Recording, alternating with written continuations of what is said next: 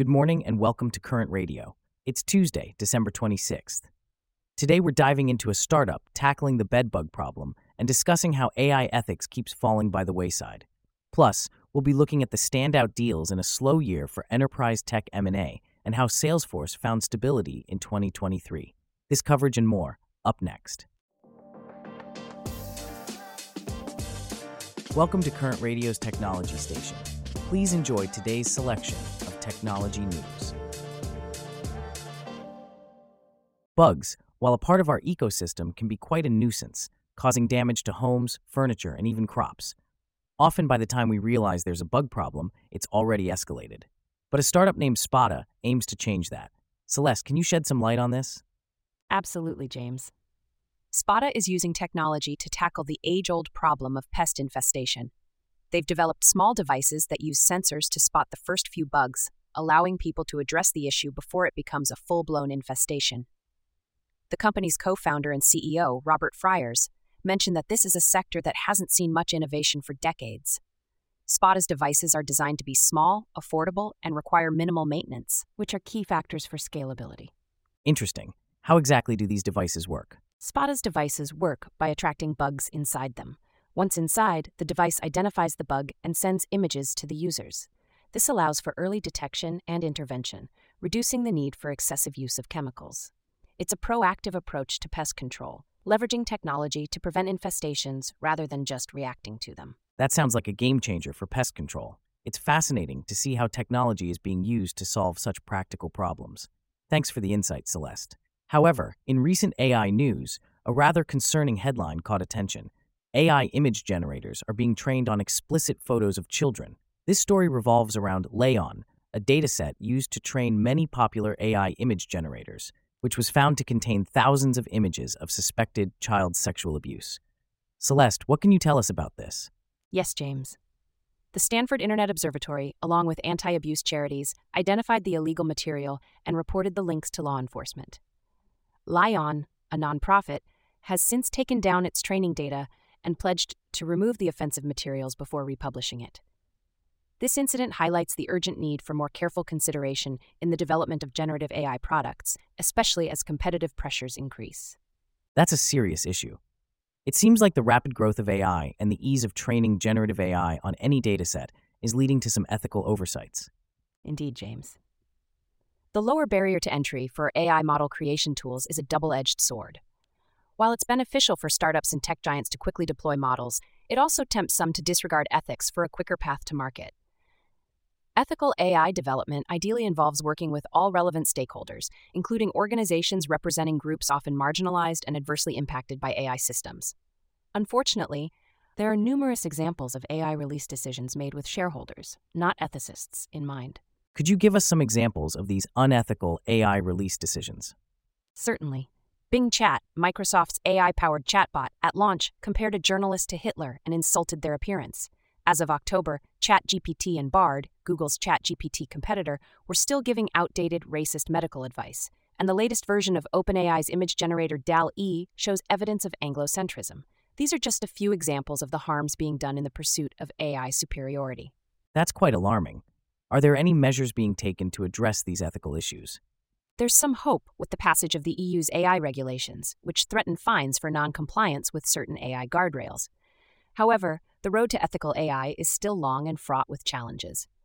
On a more positive note, there have been some interesting AI developments recently, such as Microsoft Copilot's new ability to compose songs thanks to an integration with GenAI music app Suno, and the EU's plan to support homegrown AI startups by providing them with access to processing power for model training on the bloc's supercomputers. It's good to hear about these positive developments. What about the research and experiments happening in the AI field?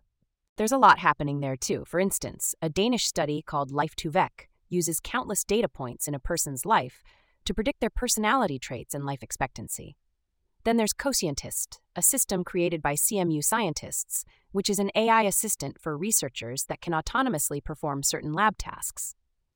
Google's AI researchers have also been busy, developing tools like FunSearch for making mathematical discoveries, StyleDrop for replicating certain styles via generative imagery, and VideoPoet for various video tasks. That's quite a lot of progress in the AI field.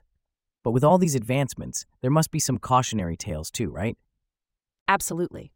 Stanford researchers have shown that AI models can propagate outdated and disproven medical claims about racial groups. This is a critical reminder that we must remain vigilant when working with AI models in health and medicine, or any other field where human bias can be a factor. That's a crucial point, Celeste. As we continue to advance in the field of AI, it's essential that we don't lose sight of the ethical considerations and potential for harm. We must strive for progress, but not at the cost of ethics and safety. Now, as we approach the end of the year, it's time to reflect on the biggest tech M&A deals of 2023. Surprisingly, this year saw a significant decrease in activity from major players like Microsoft, Salesforce, Adobe, and Oracle. Celeste, can you give us some insight into this? Absolutely, James. It's been quite an unusual year. Typically, by this time, we would have seen several major acquisitions from these tech giants. However, this year, only Cisco made a significant move, announcing 11 total deals. SAP made a few smaller deals, but the others mostly stayed on the sidelines. The $61 billion Broadcom VMware deal announced in May 2022 finally closed last month, and Adobe and Figma agreed to end their $20 billion deal this month, which had been stuck in regulatory limbo since it was announced in September 2022. That's quite a shift from previous years. Do we have any data to support this? Yes, we do. CB Insights reported zero deals in Q3 this year from big tech. Compare that with 2019, when there were 10 such deals in Q3, or with 2020 when there were eight. The high cost of borrowing might have put a damper on the deals we saw in 2023. The top deals this year totaled just $67.7 billion, a significant drop from 2020's $165 billion. This is the lowest total we've seen since 2019's all-time low of $40 billion. Interesting. So the landscape of tech M&A has changed quite a bit. What about the role of private equity firms in this year's deals? Private equity firms played a significant role this year, either buying companies or selling them off at a nice profit. It's also worth noting that some smaller deals involving AI may have had a bigger impact, like Atlassian buying Loom for $975 million, Salesforce acquiring AirKit.ai for an undisclosed amount, or Snowflake nabbing AI search company Neeva, also for an undisclosed amount. So, while the big players may have been quieter this year, there's still been some interesting movement in the tech M&A space. Thanks for the insights, Celeste. In a related note, Salesforce, a company that started the year amidst turbulence and uncertainty, has managed to end the year on a surprisingly positive note, with its stock up over 96% year to date. However, the journey hasn't been smooth. Celeste, can you help us understand the dynamics at play here? Absolutely, James. Salesforce's year began with the departure of co CEO Bret Taylor, who was speculated to be the successor to Mark Benioff. This was followed by the stepping down of Slack CEO and co founder Stuart Butterfield. These back to back exits of key executives were a significant blow to the company. That's quite a shakeup.